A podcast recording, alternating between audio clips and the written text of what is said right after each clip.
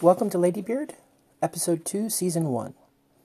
This is Kat Miller of Ladybeard, and I'm really new at podcasting, so I've recorded this interview and somehow never saved it.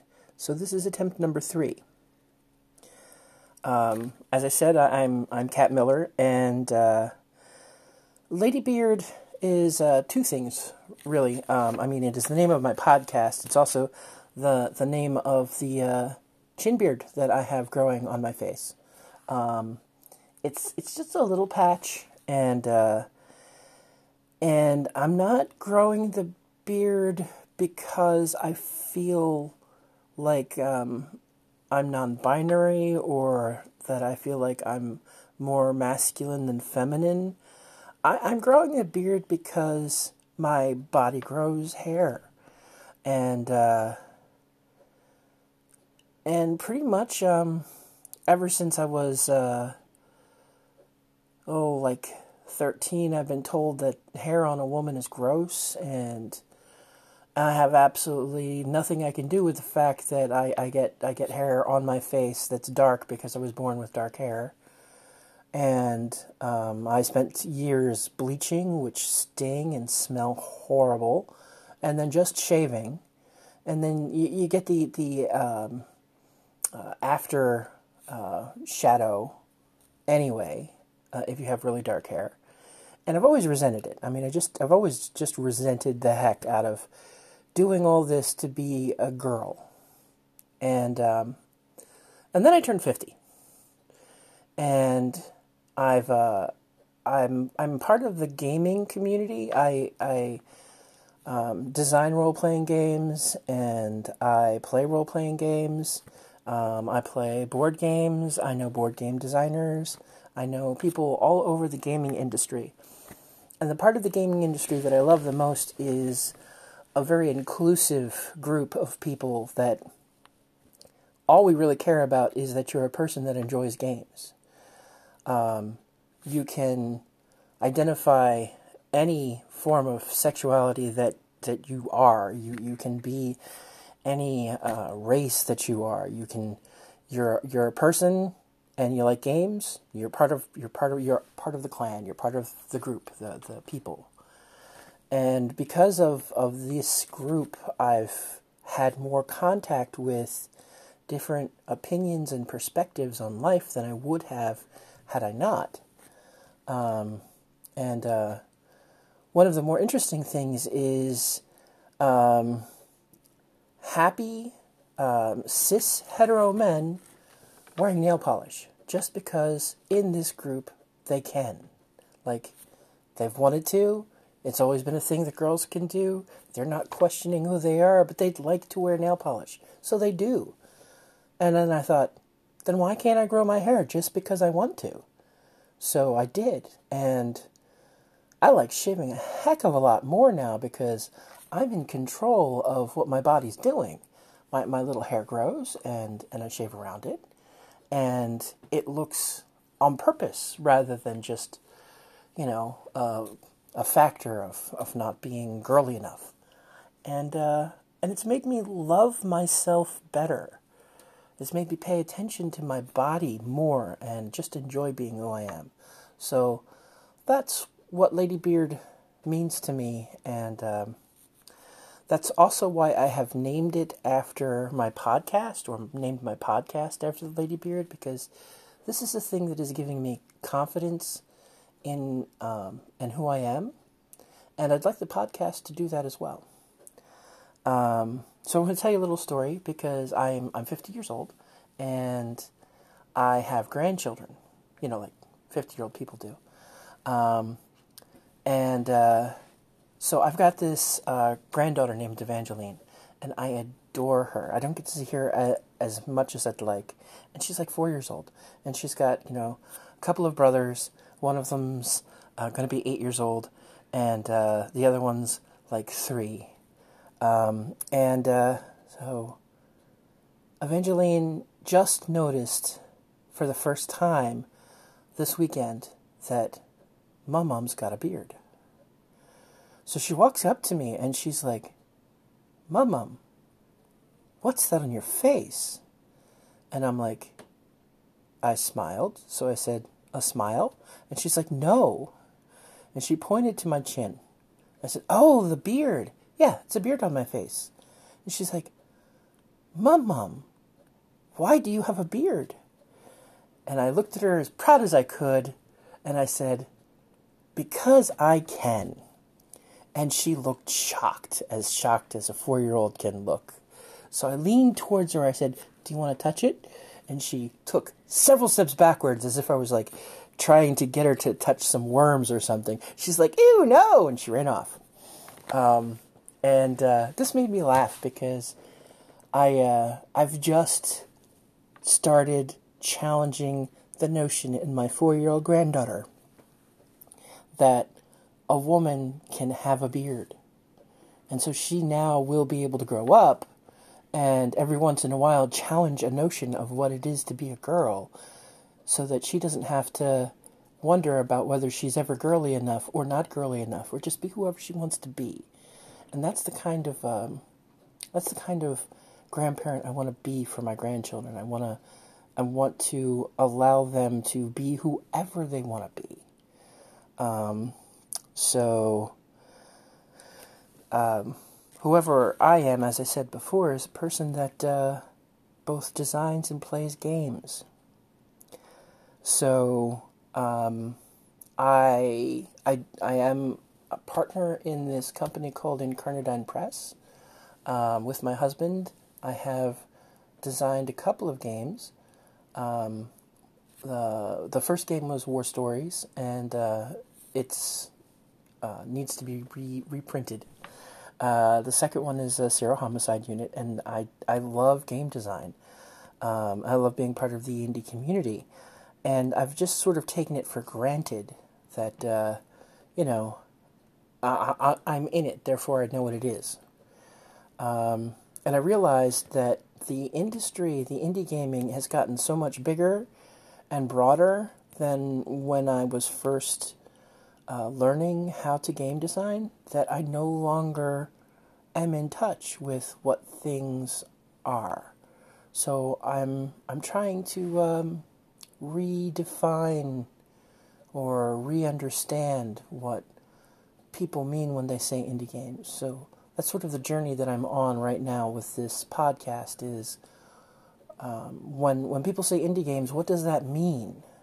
Um, so uh, helping me uh, figure this stuff out will be the different people that I interview. And today, um, I am I'm very lucky uh, that uh, the other half of Incarnadine Press has um, decided he could squeeze me in. Um, you know, because you know we're married, and uh, he doesn't have much choice. Um, so this is Michael Miller. Hi. Um, you are a game designer yourself, and uh, half of the team that organizes the Indie Games Explosion at New Jersey's Double Exposure Conventions. Yes, yes, I am. So, Um, yeah, we call it the Indie Games Explosion, and uh, and Indie's right there in the title. how did you get involved in all that?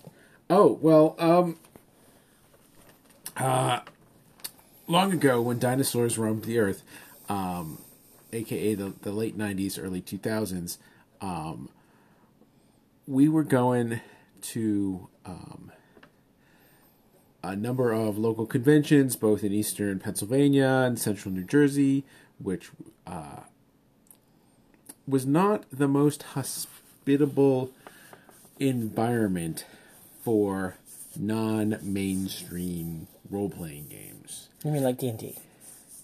Well, I, yes, D and D as the uh, the um, mainstream, what was considered the mainstream role-playing games at the time, D and D and the various White Wolf products. A um, little bit of GURPS, Shadowrun.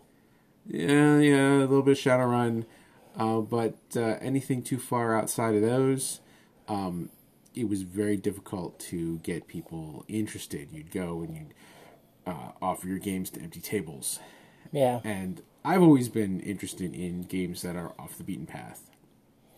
Um, and so, uh, around the same time, uh, one my uh, my cousin and I published our role playing game, uh, Fulminata Armed with Lightning, uh, about a historical RPG about a Rome that never was, where Rome discovered gunpowder.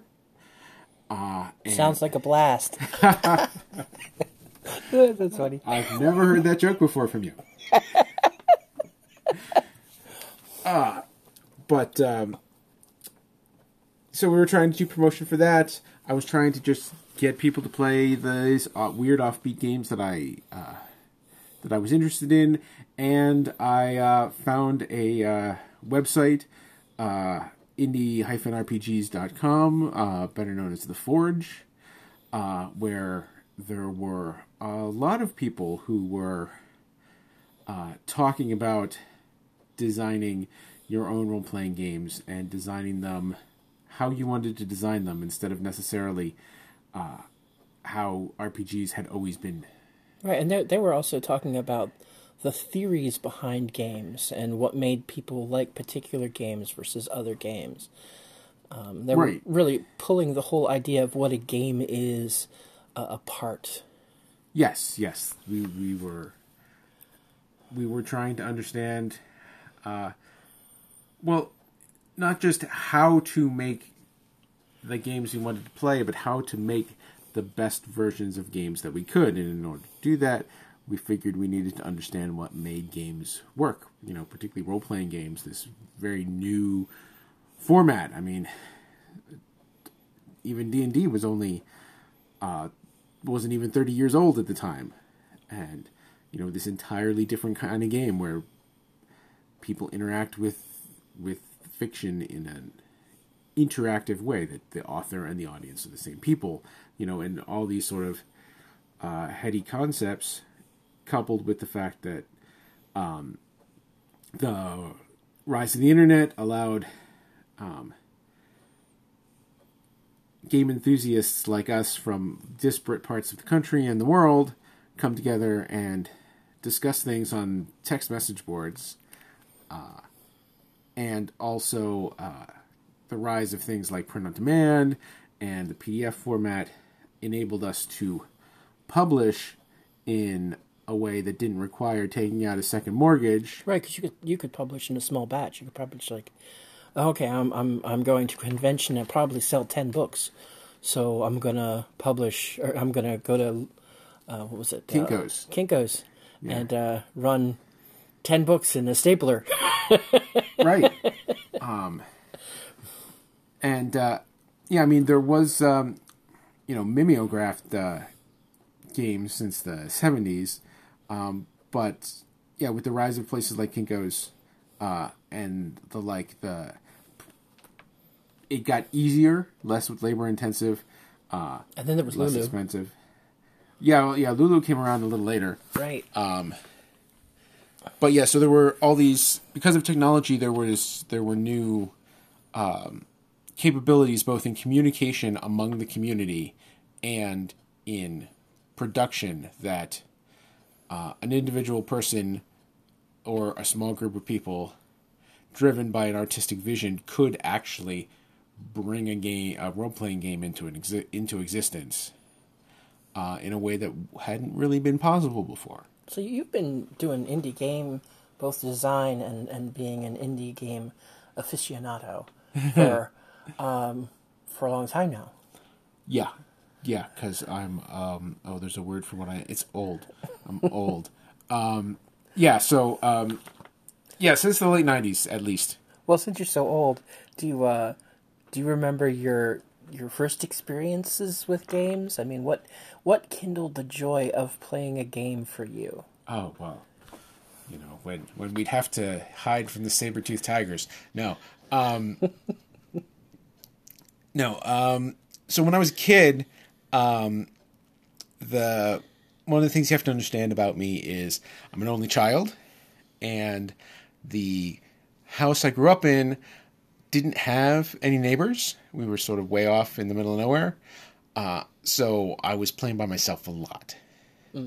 And therefore, uh, I had heard kids in school talking about D&D, uh, but didn't quite know what it was.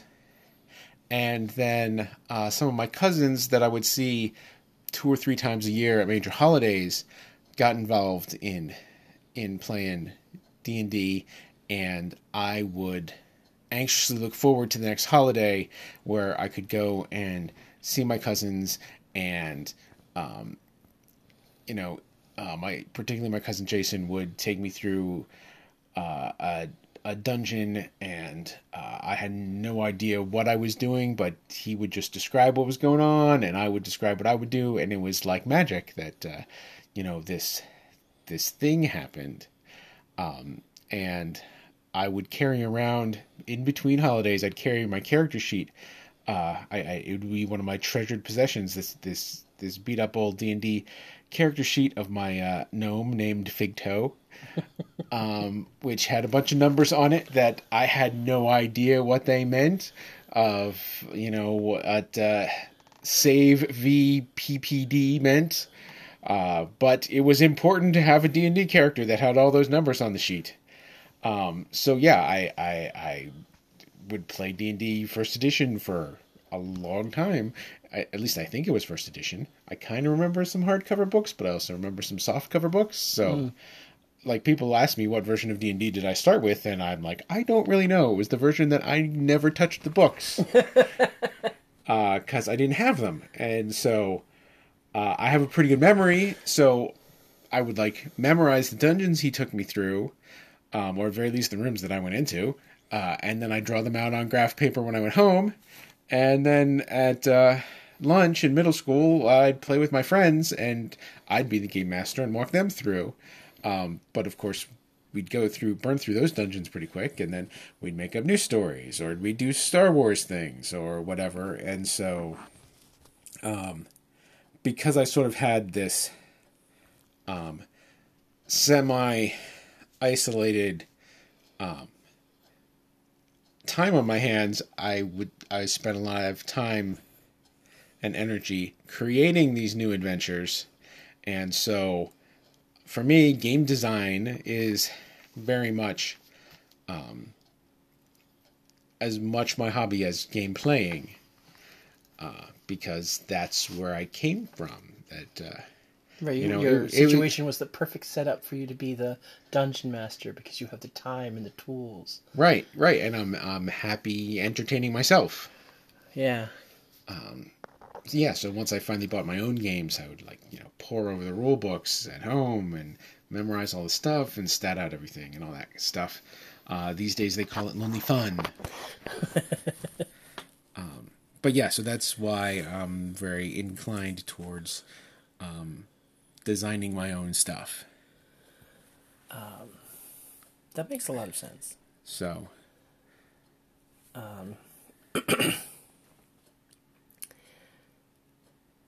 have uh, I mean, you've been in, involved with um, indie gaming for many years. Um, the the question I have is t- twofold. Um, have you ever uh, have you ever felt like you weren't indie enough or had people um, make you feel like you weren't indie enough? Which is different than imposter syndrome, where you just don't feel good enough or, or like you really belong in a situation. So, right. Um, but I'm, i guess I'm specifically asking about uh, whether you've you've ever come across gatekeeping or gatekeeped yourself. Um, never not felt indie enough. Um. Well, specifically, did I ever f- not feel indie enough? I don't think so. I mean, one of my problems is that I I think sometimes I'm too indie insofar as I try and take on too many uh, of the game uh, responsibilities myself, um, rather than you know, getting other people also involved and excited and getting in their point of view uh, and finding out what they connect with with the the games that I'm working on. Um, I think that's one thing that I could certainly do better at. Um, but also, as far as um, gatekeeping, I mean, not so much myself. I've tried to um tried to prevent gatekeeping where I could, So but you've seen it happen or heard of it? oh yeah, I mean there uh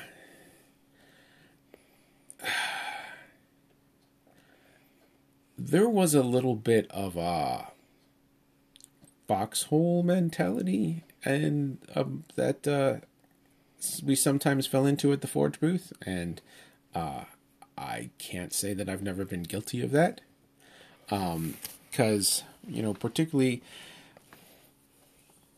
particularly in the the late 90s early 2000s the sort of gaming scene that uh, the forge was coming out of um, you know reacting against uh,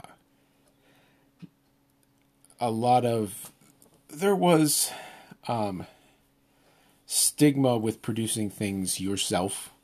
Um, you know it's struck of like vanity publishing or that uh, if major publishers weren't interested that must mean that it's garbage.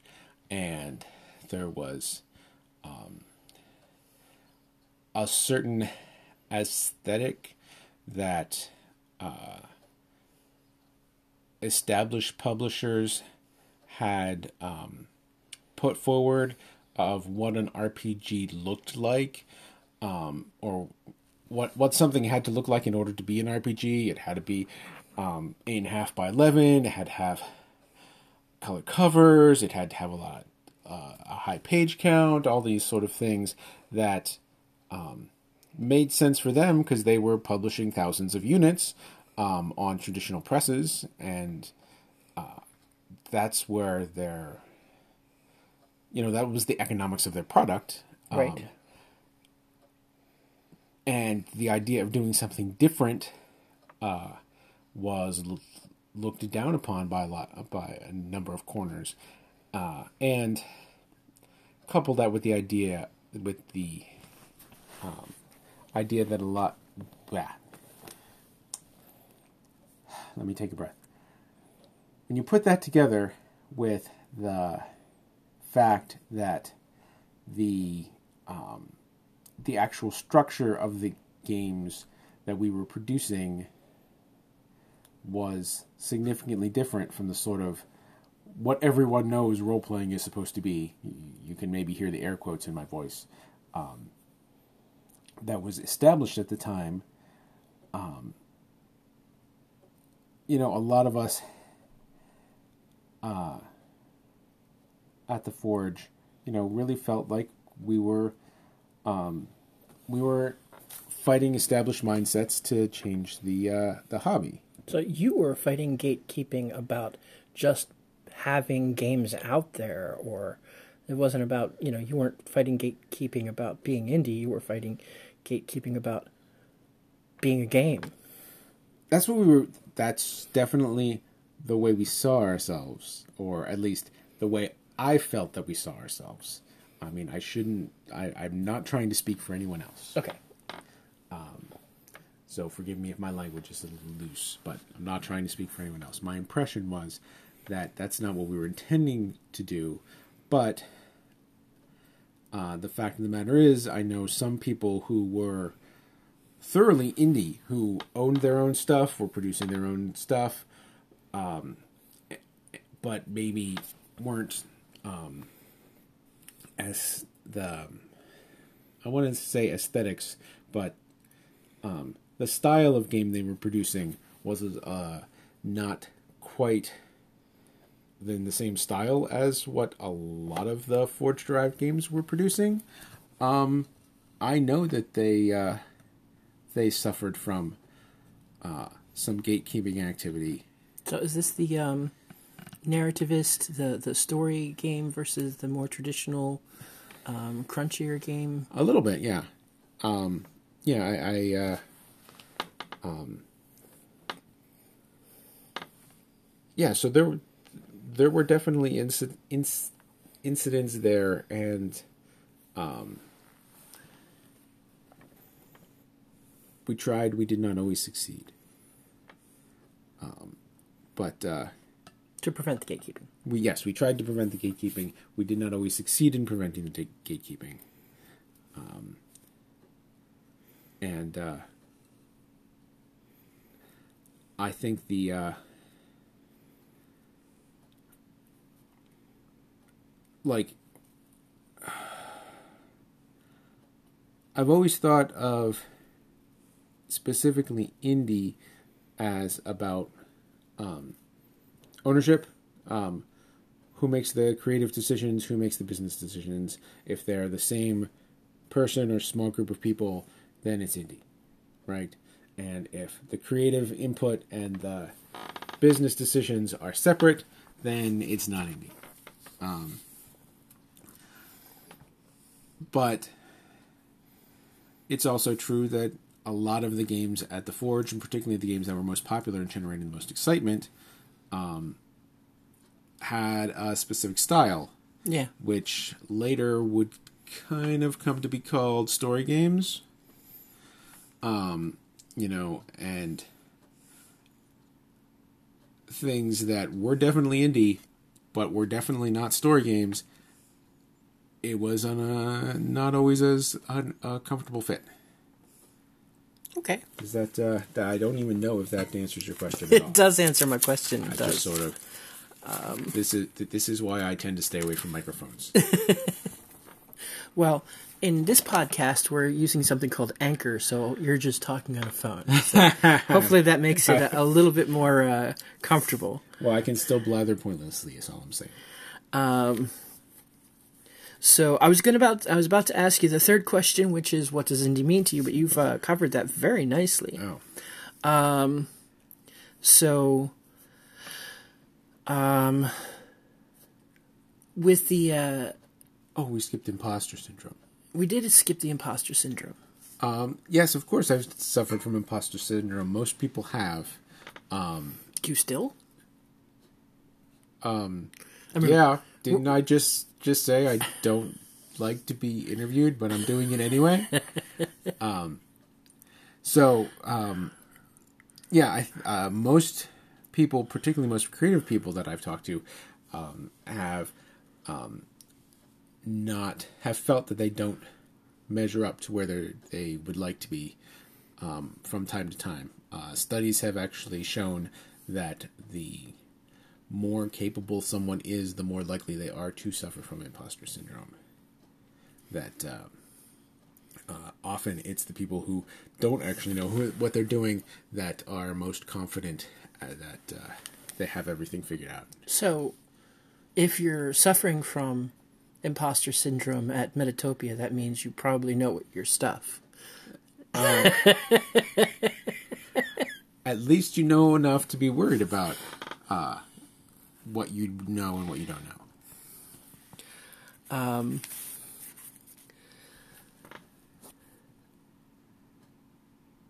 you have thought about uh, walking away from being a game designer. Well, more than thought about it, I've done it just a couple times. Never Yes. ta- it hasn't taken yet. So, uh, um, I think even last year you were you were.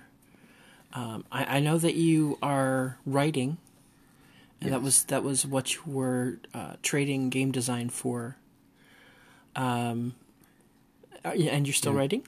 Uh, yeah, I'm. Uh, I'm still banging my head against the novel that uh, refuses to uh, come together, but uh, I'll get it at some point. But you've also written um, short stories and Right in a novella. a novella, and and they're on Amazon. Oh yes, yes, they're there on Amazon and DriveThruFiction and PayHip, So which I is mean, very like accessible from uh, iPressGames.com. you're you're an actual author now, That's true. I am a self-published author. which is like really cool, by the way. Um, but uh, are you still game designing? Um, Yes, I, I've said uh, to some people, particularly at uh, last Metatopia, that I failed my saving throw versus game design. Um, it's it's a habit I can't seem to break. Like I said, I've been doing it um, ever since I was a little kid, and um, so um, I'm currently um, grappling with a new game that's uh, too big and too ambitious uh, and too complex. It uses um, chess pieces and tarot cards and uh, doesn't even have a title yet. Um, but it's kind of inspired by the Lord of the Rings, uh, except uh, you don't play characters uh, like uh, Frodo and Aragorn. And Legolas, you play characters like Galadriel and Denethor and Theoden. Typical characters that you're allowed to know but not ever play in other games. Right, yes, so it's. That's it- kind of cutting edge, actually. I don't know about that. I just know that it sort of um, has a place in my head and uh, won't won't go out and hasn't left yet. So, um, with a little luck, um, knock on wood, it will. um I'll be able to show it to some people at Metatopia 2019. Nice. Um, so that's about that's about it for the interview. Was there um, anything else that you'd like to uh, add or say or?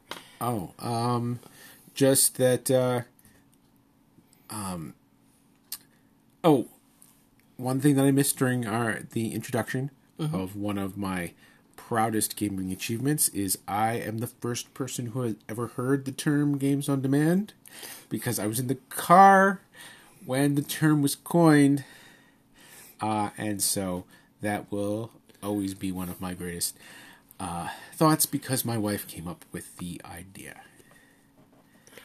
Thank you for adding that. and no, I no, didn't it wasn't just a voice him. from above. didn't didn't prompt him, and uh, No, no, I just Uh, your your money will come to you later. Um, so uh, this has been um, Lady Beard. Um, uh, I can be reached at uh, um, at sign ladybeard17 um, and also Facebook Catherine.miller.5076. Um, next week I will return with hopefully another interview with um, someone else so that we can discuss indie games so that I can eventually come up with a uh, good, solid definition of what is and isn't an indie game for the uh, indie games explosions in the future. Um, so thank you for listening, and um, uh, hopefully you will be hearing me again next week.